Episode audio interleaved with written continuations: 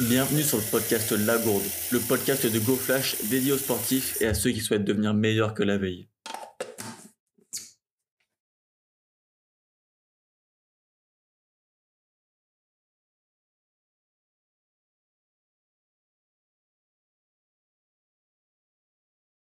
Bonjour à tous, aujourd'hui on se retrouve pour un nouvel épisode du podcast La Gourde, un épisode sur le thème de la préparation mentale.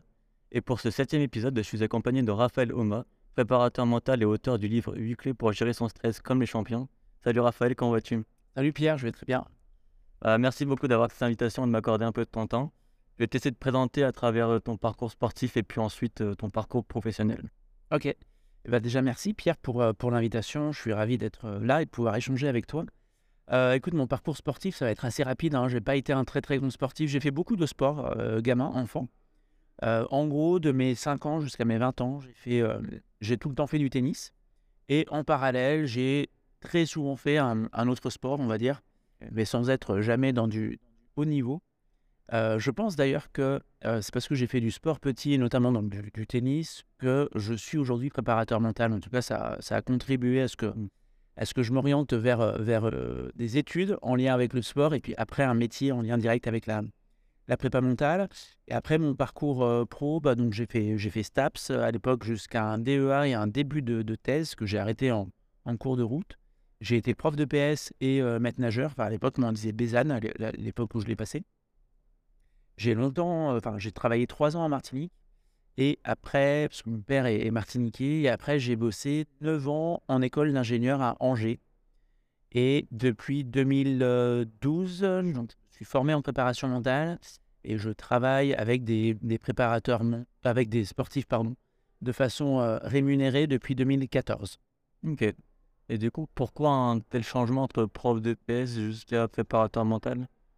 Euh, Donc déjà, je pense que j'avais une appétence euh, à, ce, à ce type de discipline. moi, petit, enfin jeune joueur, je voyais qu'il y avait un écart différent, important, ce que je pouvais réaliser entre des moments d'entraînement ou des moments de compétition. Et puis après, bah, c'est en, arrivant en école d'ingénieur, euh, là où moi je me disais, tiens, je vais, je vais être face à des, à des, à des super élèves, entre guillemets, des super hommes et des super femmes jeunes, mais voilà, en école d'ingé, très très bon. Parce que je n'avais pas été un très très bon élève plus jeune, donc là je me disais, bon, c'est un peu la ligue des champions de l'enseignement. Et finalement, bah, je me suis retrouvé avec euh, des jeunes gens, face à des jeunes gens très très sympathiques, mais qui manquaient beaucoup de confiance qui avaient du mal à gérer le stress de de leurs études, euh, qui avaient parfois du mal à gérer leurs émotions. Et, tous ces éléments-là ont fait que, euh, donc là on est peut-être en 2009-2010, avec l'école, où on réfléchit à euh, d'autres contenus, d'autres éléments que je pourrais apporter à ces, à ces, à ces élèves ingénieurs, en fait, pour qu'ils vivent mieux leur scolarité. Ce qu'on constatait aussi, Pierre, c'est que c'était des élèves qui s'en sortaient relativement bien dans les, dans les, dans les, enseignements, mais qui avaient du mal des fois en stage, c'est-à-dire qui se retrouvaient à 20 ans, 21 ans, à avoir des responsabilités dans certaines entreprises pendant des stages et à devoir, euh, entre guillemets, manager des personnes qui pouvaient être leur, leur, père ou leur mère. Et ça aussi au niveau, au niveau mental, au niveau de, c'est ça, de la confiance, de l'estime, c'était, c'était pas évident. Donc, euh, c'est comme ça que petit à petit, je me suis orienté vers la prépa mentale. Ok. En plus, je sais pas si c'est un cliché ou pas, mais je pense que le tennis, c'est l'un des sports les plus orientés prépa mentale, peut-être. Ouais, c'est possible. En tout cas, en tout cas ce qu'on sait, c'est que euh, voilà, sur un, match de tennis, en moyenne, les, les, échanges vont durer 5, 6, 7 secondes. Et par contre, le temps entre deux échanges euh, dure, dure quasiment 30 secondes. Donc finalement, on va dire que tu as, as, 5, 6 fois plus de temps euh, entre les échanges à cogiter, peut-être à remettre en place une routine, peut-être à penser à ce que tu as raté le point précédent, etc. Donc ouais, je pense que vraiment l'aspect mental a une, a une grande place dans, dans, le, dans le temps de compétition, tout simplement parce que tu as en fait beaucoup de temps aussi, euh, entre guillemets, euh, d'inactivité. Mais c'est sûr. Et du coup, comment est-ce que tu pourrais définir la préparation mentale? Voilà, La préparation mentale, je la, je la définis comme étant le, le, recours à différents outils, des outils euh, qui vont développer nos habiletés mentales, qui vont développer aussi certains, certaines qualités de, de, contrôle émotionnel, on va aussi utiliser des outils en lien avec le somatique, le comportement. Donc, c'est toujours l'occasion pour moi, quand je parle de préparation mentale et du préparateur mental, de dire en fait, le préparateur mental n'intervient pas uniquement que sur le mental, que sur les pensées de la personne, mais aussi sur euh, ses émotions, voire, euh, voir son comportement. Ok. Et du coup, c'était quoi la formation que tu as faite pour devenir préparateur mental? Alors, donc à la base, ok, j'avais fait STAPS, euh, DEA, tout ça, et après, j'ai fait un, un DU, un diplôme universitaire en préparation mentale et psychologie du sportif à la fac de Lille. Donc ça, c'est 2011-2012. Et puis, j'ai complété par euh, des formations d'auto-hypnose, en cohérence cardiaque, en PNL. Euh, voilà. Ok. Et du coup, on rentre un peu plus dans le milieu sportif. Est-ce que pour toi, la préparation mentale, c'est un plus ou est-ce que c'est indispensable? Moi, j'aurais tendance à dire que c'est indispensable, mais bon, en fait, quand je, quand je dis que c'est indispensable, c'est c'est pas vrai dans le sens où euh, ben, on voit qu'il y a des sportifs et des sportives qui performent sans faire de la préparation mentale. Pour moi, c'est c'est c'est- c'est un tout, c'est-à-dire que euh, certains chercheurs nous disent que euh, nous parlent du triptyque de base du potentiel humain, en disant que pour performer, euh, tu dois être euh, avoir euh, une confiance en toi optimale et pas maximale, hein, avoir trop confiance en soi pour être préjudiciable. Mais en gros, dans le triptyque de base du potentiel huma- humain, on nous parle de la capacité à gérer sa confiance, à gérer ses émotions et sa motivation. Ces, trois, ces trois piliers peuvent se travailler, bien entendu, en prépa mentale. Donc, je pense que la préparation mentale va toujours nous permettre d'être, d'être plus performant, de mieux comprendre comment est-ce qu'on construit notre performance, comment est-ce qu'on fonctionne, peut-être de relativiser certains enjeux et, et d'arriver à, à exprimer davantage, davantage son potentiel. Et euh, qu'est-ce que tu penses de la place de la préparation mentale en France? Je pense qu'elle se. Comment dire C'est une vaste question. C'est vraiment une vaste question. C'est-à-dire qu'à la fois, je pense qu'elle se développe de plus en plus. Euh, dans le même temps, peut-être que sur certaines périodes, sur certaines formations, peut-être qu'elle s'est développée presque trop vite. Et que, et que, et que, et que finalement, euh, je ne sais pas si on a toujours, toujours des personnes, euh, on va dire, euh, compétentes. Mais bon, c'est c'est pas évident aussi de savoir exactement qu'est-ce qu'un un préparateur mental compétent ou pas. Dans tous les cas, je pense que ce soit dans le sport et en dehors du sport, on est de plus en plus sensible à nos états internes, à comprendre euh, qu'est-ce qui peut générer chez moi de l'anxiété, qu'est-ce qui peut générer du stress, comment j'y réponds. Donc j'ai l'impression qu'on est de plus en plus euh, attentif aux, éléments que- qui, qui concernent la la préparation. Ouais. Parce que par exemple, par rapport aux États-Unis, est-ce qu'ils sont dans le milieu sportif, peut-être un peu plus en avance là-dessus? Ouais, ouais, bah écoute, en tout cas, tu as, beaucoup plus de, déjà de, de- de préparateurs mentaux, de coachs mentaux, on va dire, dans, au sein des, des staffs. Euh, Il n'y a pas ce, ce- cette culture, presque des fois, a encore un peu parfois presque de honte de dire tiens, je travaille avec un, préparation, avec un préparateur mental. J'ai l'impression qu'il y a une approche beaucoup plus euh, pragmatique de la performance. Là où en France, on va souvent dire le mental, c'est X% de la performance. Certains vont dire c'est 50%, c'est peu importe sur le, chiffre en fait. Pour autant, on ne va pas travailler euh, ce- cela de façon spécifique. Alors qu'aux États-Unis, si on estime que cet élément est important, on va le travailler. C'est pragmatique et c'est, euh, on va dire, une, une, une preuve d'intelligence aussi de travailler les points que l'on trouve euh, impactants dans la performance que l'on réalise. Ouais. Et est-ce qu'en France, il n'y aurait pas une difficulté à savoir qu'est-ce qu'un préparateur mental, je parle surtout en termes de formation? Qu'on retrouve des doctorats, des, des diplômes universitaires, on retrouve des formations en ligne. Est-ce qu'il y a vraiment une formation particulière qui est un peu mieux que d'autres? Non, mais non, bah, c'est-à-dire que tu as raison, tu vas à la fois avoir des formations universitaires. euh, Moi, je gère un diplôme universitaire. euh, tu vas avoir des masters qui sont aussi des formations universitaires. Tu peux avoir des personnes qui vont aller jusqu'au doctorat. Quoique, bon, je ne sais pas si on est vraiment sur de la préparation mentale. Euh, en tout cas, ça va être des docteurs STAPS, ça c'est certain. Après, comme tu l'as dit, il y a aussi des formations privées. Il y a de très bonnes formations privées.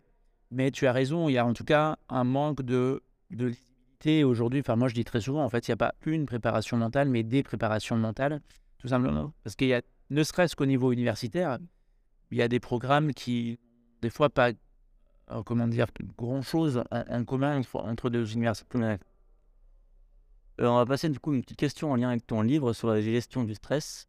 Est-ce que tu pourrais définir ce qu'est le stress? Ouais, bah, le stress, tu sais, on nous dit que c'est une adaptation euh, physiologique et psychologique à la perception d'une menace. D'accord Donc je m'adapte. En ça, ça peut être très bien d'être stressé. Après, il peut être intéressant, en tout cas en tant que préparateur mental, de questionner ce qu'est la menace. C'est-à-dire que là où à une époque il était, euh, il était très important peut-être de pressentir une menace quand on allait euh, chasser ou cueillir ou voilà, essayer de, trouver un abri pour, pour dormir il y, a, il y a plusieurs dizaines de milliers d'années. Aujourd'hui, on constate que parfois on est stressé parce qu'on se dit est-ce que mon podcast va être bien? Est-ce que des gens vont apprécier ma publication sur Instagram? Est-ce que je vais rater mon match? Alors qu'en fait, il n'y a pas d'enjeu, euh, il n'y a pas d'enjeu, d'enjeu vital. Tu, constates des fois que des personnes qui ont un travail, qui ont une famille, qui sont bien intégrées socialement, euh, sont hyper stressées par euh, le fait de courir le 10 km de, Dijon ou le marathon de Paris, alors qu'en fait, il n'y a pas un enjeu, un enjeu. Donc je pense que notre cerveau continue de fonctionner avec cette capacité à se stresser, et encore une fois, c'est une très bonne chose. Ce qui est préjudiciable, c'est l'excès euh, l'excès de stress, c'est le stress chronique. Et pour être stressé, en gros, il faut deux ingrédients. Il faut être dans une situation importante. Donc, peut-être que pour ces personnes, le 10 km ou le marathon est très important et ça se respecte. À voir comment est-ce qu'on peut peut-être nuancer, relativiser. Et puis, deuxièmement, il faut penser à tort ou à raison qu'on n'a pas forcément les ressources pour faire face à la situation. Si je suis dans une situation importante pour moi, que je ne suis pas sûr de mes ressources, là, je, je vais pouvoir être euh, stressé. Ouais. Dans ton livre, tu, nommes le stress euh, Fernand, c'est une idée que j'aime beaucoup. Est-ce que tu peux nous en dire un peu plus? Ouais, en fait, euh, bah, on a tous un, discours interne, une conscience. Euh, on sait que la personne avec laquelle on parle le plus dans une journée, c'est avec soi-même. Et donc, je trouvais en effet sympa, en tout cas moi, ça me plaisait de pouvoir, on va dire, personnifier d'une certaine façon le stress. Le stress un peu comme un ami ou un, ou un grand-père ou un vieil oncle qui nous veut beaucoup de bien, qui nous veut du bien, qui veut notre confort. Et en fait, le confort n'est pas, est pas épanouissant. C'est bien d'être dans des situations confortables, mais d'être tout le temps plein dans du confort, c'est pas, c'est pas le plus épanouissant. Et donc, en effet, j'appelle mon stress Fernand, un peu comme un, comme un grand-père qui voudrait nous protéger de tout, mais qui, du coup, bah, nous empêche aussi de nous exprimer parce qu'on verrait des dangers de partout. Et tu aurais un peu, tu sais, comme des warnings qui viendraient clignoter en disant non, attention, Pierre, fais pas ça, non, fais pas ci, fais pas ça. Mais dans ce cas, on n'avance pas. Donc euh, voilà, j'ai voulu le personnifier. Ouais. Et euh, du coup, pour toi, quelle est la meilleure méthode, si en existe une, pour vaincre son stress d'avant-match ou même avant des examens, par exemple? Ah, La meilleure méthode, c'est compliqué. En tout cas, euh, en tout cas le, livre, 8 clés pour gérer son stress comme les champions, j'ai pas voulu en faire une méthode anti-stress. C'est vraiment avoir des outils, avoir certaines clés pour comprendre un peu comment fonctionne notre stress, comment est-ce que fonctionne individuellement et avoir, avoir certaines pistes. Ce que je pourrais te dire, je vais, je vais revenir un peu sur, ce que je disais au départ, c'est que je trouve qu'il y a beaucoup de méthodes de gestion du stress qui se centrent sur les symptômes du stress et les conséquences du stress. Voilà, le stress génère chez moi euh, des tensions. Euh, le stress, euh, bah, je vais faire peut-être du, stretching, du sport, du yoga. Le stress génère chez moi une difficulté à, gérer mes émotions, je vais faire de la méditation et tout ça, c'est très très bien et je le fais aussi. Et, et j'accompagne certaines personnes en préparation mentale dans ces, dans ces pistes-là. Je trouve qu'on s'intéresse peut-être euh, peu aux, aux, causes du stress. Voilà, pourquoi je suis stressé Et si on reprend la définition de tout à l'heure, pourquoi est-ce que dans cette situation, je vois une menace? En fait, qu'est-ce qui peut être grave si finalement on rate, on rate cet épisode de, de podcast ou si on arrive avec 4 minutes de retard ou si tu vois, aujourd'hui, notre stress se révèle aussi beaucoup à travers de, l'ego. C'est-à-dire, qu'est-ce que les autres vont penser de moi? Et donc, je trouve que une des, méthodes qui vient travailler aussi notre flexibilité mentale, c'est de venir questionner l'enjeu, en fait, et c'est la première clé que je propose dans le, dans le livre, c'est d'arriver à se demander en prenant du recul, est-ce important? Est-ce si important là ce que je vis maintenant? Euh, Je trouve que bah, si on arrive à, à relativiser, à nuancer, à être curieux de soi-même, et des enjeux qu'on projette sur telle ou telle situation, bah, je trouve que diminue déjà grandement les, les, le stress potentiel de telle ou telle situation. Ah, merci pour ces explications. Pour ceux qui souhaitent en savoir plus, je vous conseille sincèrement de lire euh, le livre euh, qui est juste top et bien expliqué, je trouve. Merci. Euh, avant de terminer cet épisode, j'ai vu que tu avais fait les championnats du monde de natation en eau froide cet hiver. Est-ce que tu peux nous raconter un peu cette expérience? Ah, c'était génial. C'était génial. J'aime beaucoup. Alors, j'ai pas d'ambition j'ai pas d'ambition, si tu veux, de, de, classement. Voilà, j'ai l'ambition de me confronter à un environnement qui est souvent présenté comme étant hostile, j'ai l'ambition de voir comment est-ce que justement euh, bah, je peux aussi gérer euh, ma concentration, orienter mon discours interne, euh, utiliser ma, ma respiration, etc. Donc pour partager un peu l'expérience, là c'était mi-janvier, on était à Samoin, donc en Haute-Savoie. on nageait dans un lac, la température de l'eau était aux alentours de 3 degrés. Et personnellement, j'ai fait trois épreuves. Donc, j'ai fait le 500 mètres, le 100 mètres et le 50 mètres. Euh, donc, voilà, dans des eaux entre 3 et 4, je pense, pour moi. Euh, très belle expérience. Vraiment, j'aime bien. Je trouve que ça apprend à, se connaître davantage. Euh, ça permet aussi d'échanger de, très, très beaux moments avec, avec des personnes là, qui viennent bah, de, forcément d'autres pays. Donc, une petite dédicace aux, Irlandais avec qui j'ai bien sympathisé. Il y avait aussi beaucoup de Danois, d'Allemands. Euh, euh, d'Américains. Il y avait voilà, des, gens qui venaient d'un petit peu de partout. Il y avait quelques Néo-Zélandais également. Euh, écoute, c'était une, très très belle expérience. Et du coup, quels sont les bénéfices de l'exposition au froid sur le mental? Écoute, il y, en a, il y en a beaucoup, je trouve, au niveau du mental. Ça, va venir, ça peut venir jouer sur ta confiance. Tu vois, moi, presque tous les jours, alors pas forcément tous les jours, mais presque tous les jours, je, je me douche qu'à l'eau froide. ça vient jouer donc sur, sur ta confiance, sur ta motivation, euh, sur, ton, sur ton focus, capacité de, de, résilience également. Euh, donc c'est voilà pour, pour moi j'y vois de, de, nombreux euh, de nombreux bénéfices sur bénéfices pardon sur sur mon mental. C'est vrai que je suis d'accord, je fais aussi partie de la team qui prennent des douches froides et c'est vrai que pour ma petite expérience, que dès qu'il y a des difficultés à, à vaincre, je trouve que c'est plus facile de dire je vais le faire parce que par exemple un soir quand on rentre d'entraînement en plein hiver, on n'a pas forcément envie de prendre une douche froide et pourtant, on l'apprend quand même. Et, je trouve que sur le mental, ça joue beaucoup. ouais, c'est une, une, routine sympa. Et en effet, on est, on est fier de soi après. En plus, on fait des économies parce que c'est rare qu'on reste 10 minutes euh, sous, sous l'eau froide. Donc, euh, donc, non, non, c'est bien à, plein de, de, niveaux différents. Est-ce que pour terminer, du coup, tu pourrais donner un ou plusieurs conseils à travers ton parcours et tes connaissances euh, pour les personnes qui nous écoutent? Alors donner des conseils, c'est toujours, euh, c'est toujours délicat, quoi, tu vois. Entre guillemets, je sais pas trop qui je suis pour, pour donner des conseils, mais écoute, si, si je me force un peu, peut-être que j'essaierai de dire, euh, enfin de donner comme conseil, bah, déjà de s'amuser, de s'amuser dans ce que l'on fait, un, peu comme je disais tout à l'heure, de relativiser l'enjeu. On ne on joue pas notre vie dans, dans, dans, de très nombreuses situations. Peut-être de, de, s'amuser, de de trouver un peu du fun là-dedans. Et généralement, on n'est pas mauvais aussi quand on, quand on s'amuse. Euh, écoute, c'est un peu... Euh, c'est un peu commun comme conseil, mais je ne peux que, que je pourrais que dire aussi de, de, croire en soi, de croire en ses capacités. Alors soit, soit en ses capacités de, de, de trouver des solutions euh, entre guillemets seules par rapport à, notre vécu ou grâce à l'entraînement. L'entraînement va venir aussi développer nos ressources mais d'avoir aussi confiance aux autres, c'est-à-dire euh, aussi cette capacité à, s'entourer, à demander de l'aide. Hein. Tu sais, je, je dis aussi, j'ai aussi un, podcast et, je disais que moi j'avais beaucoup de facilité à demander de l'aide aux, autres parce que je sais que des fois, euh, dans plein de domaines, d'autres personnes sont meilleures que moi et peuvent m'aider. Et je sais aussi que ça peut apporter un sentiment d'utilité euh, d'aider. C'est-à-dire que moi, si tu me demandes de t'aider, si je peux, je serais content de le faire. Après, ça joue aussi sur, sur mon estime.